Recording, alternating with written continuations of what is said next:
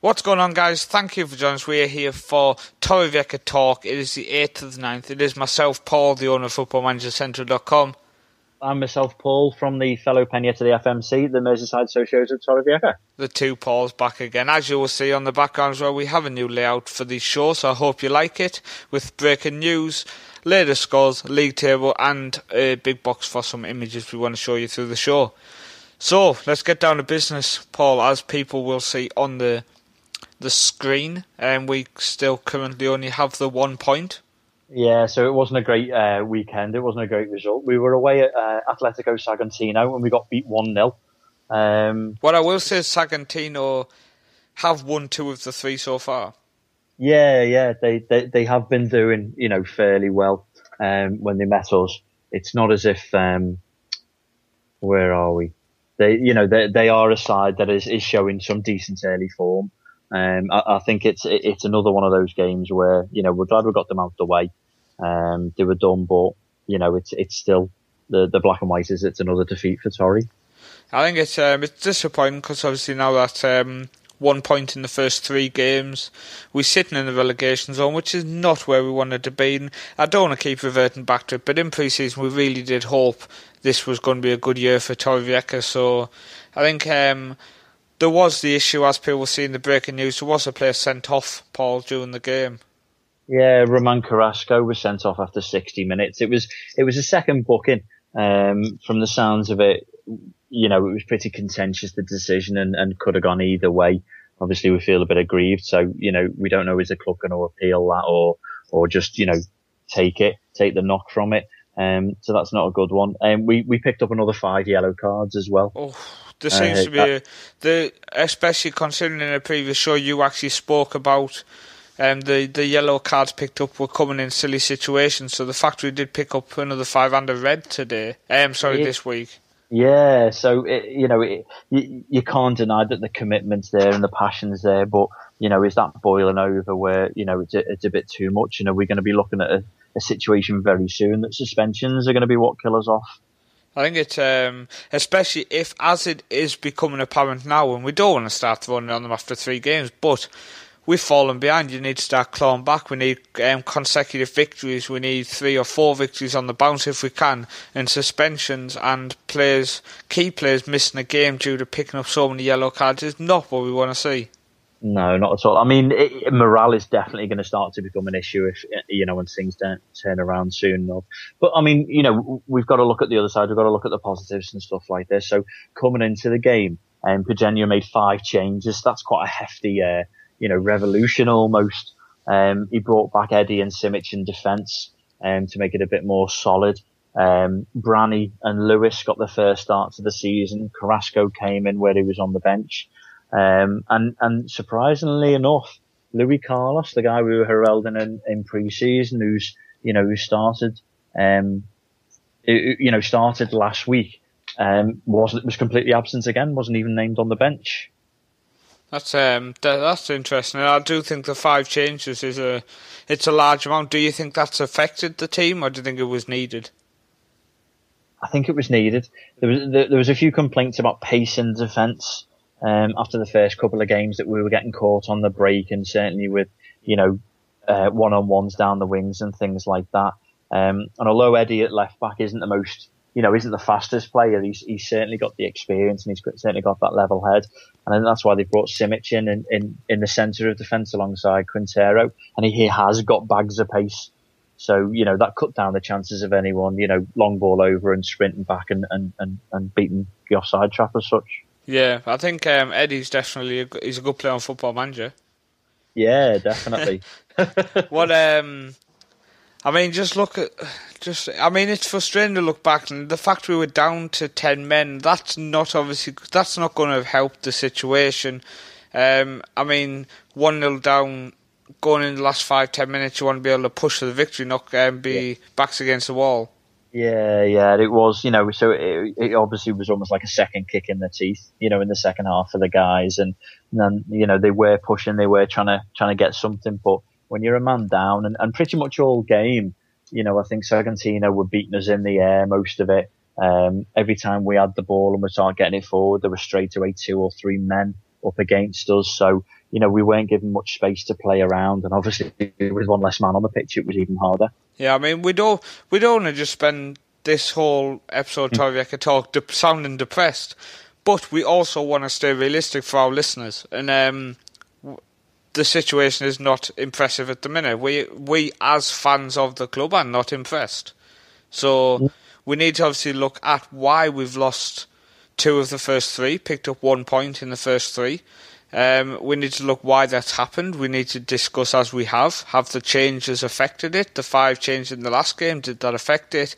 Um, we need to look to see is an issue with the playing style. Now, to do that, we would have loved highlights tonight, Paul, wouldn't we? Uh, we certainly would have done. Um, but unfortunately, there's been an issue um, with the company we were hoping to get a lot of highlights from each week. Um, it was seem, seems reported in pre-season that this would happen.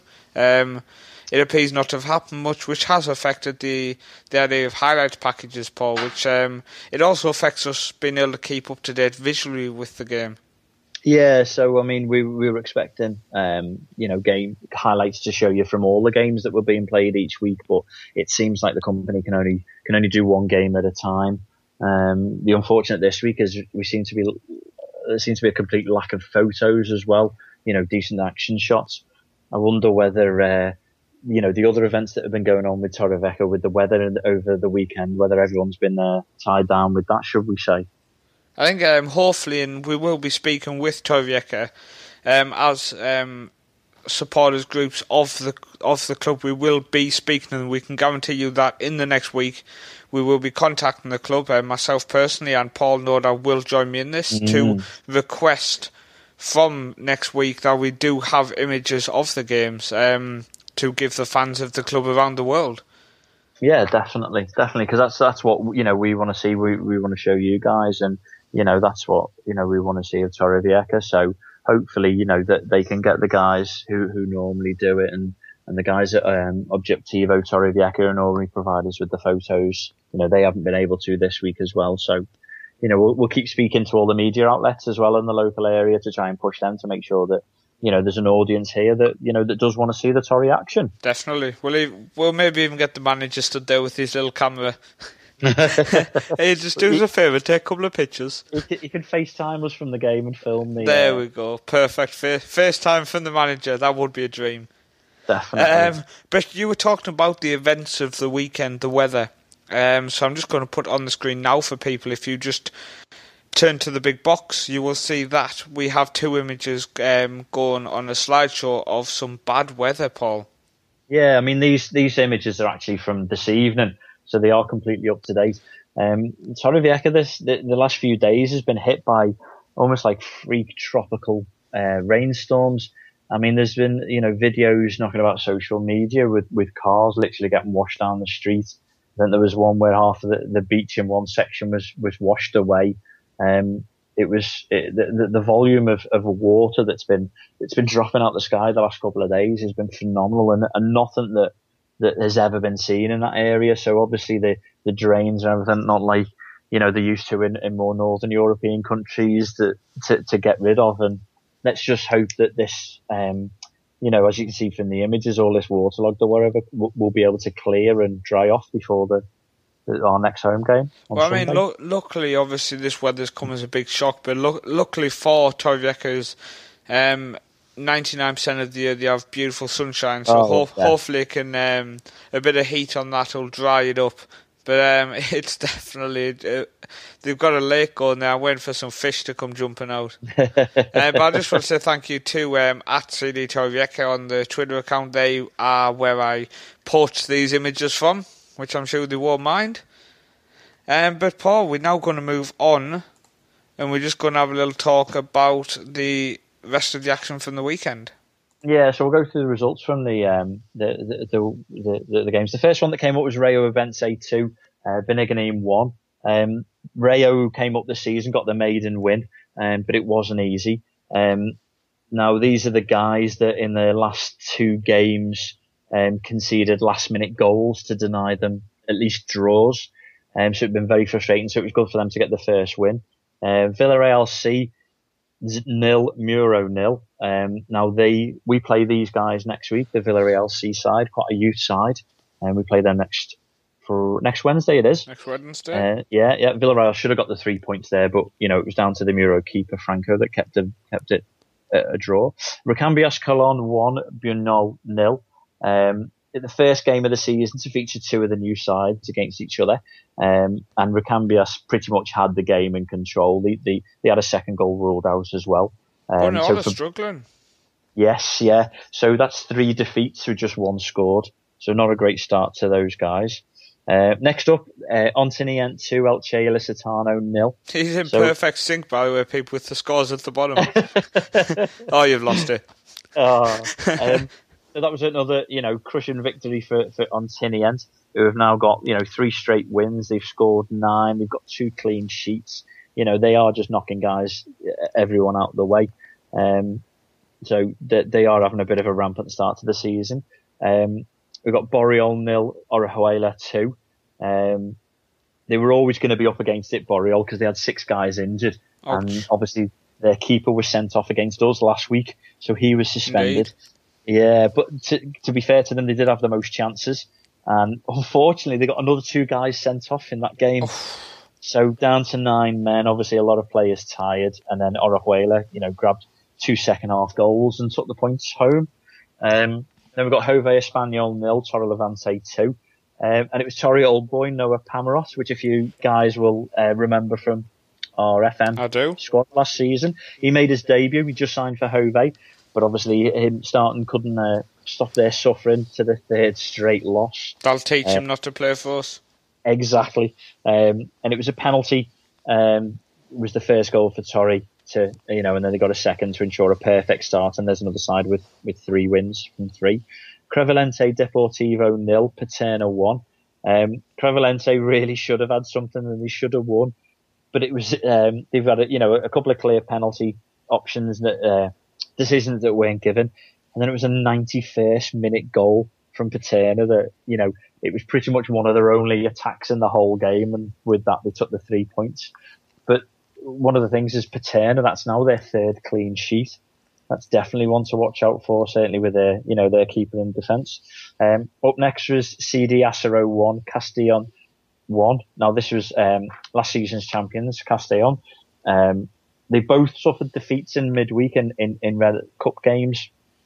Um, and it was a penalty converted by Serral, who actually got dismissed later on in the game that put the, uh, the, the underdogs 1 0 up the home side. And then obviously the Castellon grabbed an equaliser late on to show that, you know, why they won the title last year and, you know, could be up there this year. And then last one is our opponents this weekend, Altea, for Novelda three. What a game. Um, yeah, so it was 1 0 up after about, I think, 10, 20 minutes.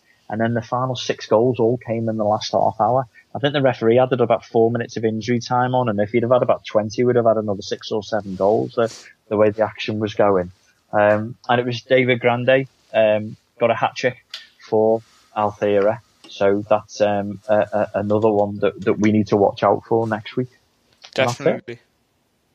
Um, what I will say is just quickly, we have um, there's two games coming up, Paul, in quick su- succession. We have it's a it's almost like a double game week this week. So on Sunday we've got Althira at home. Um, I mean these guys they've scored 12 in the last three games.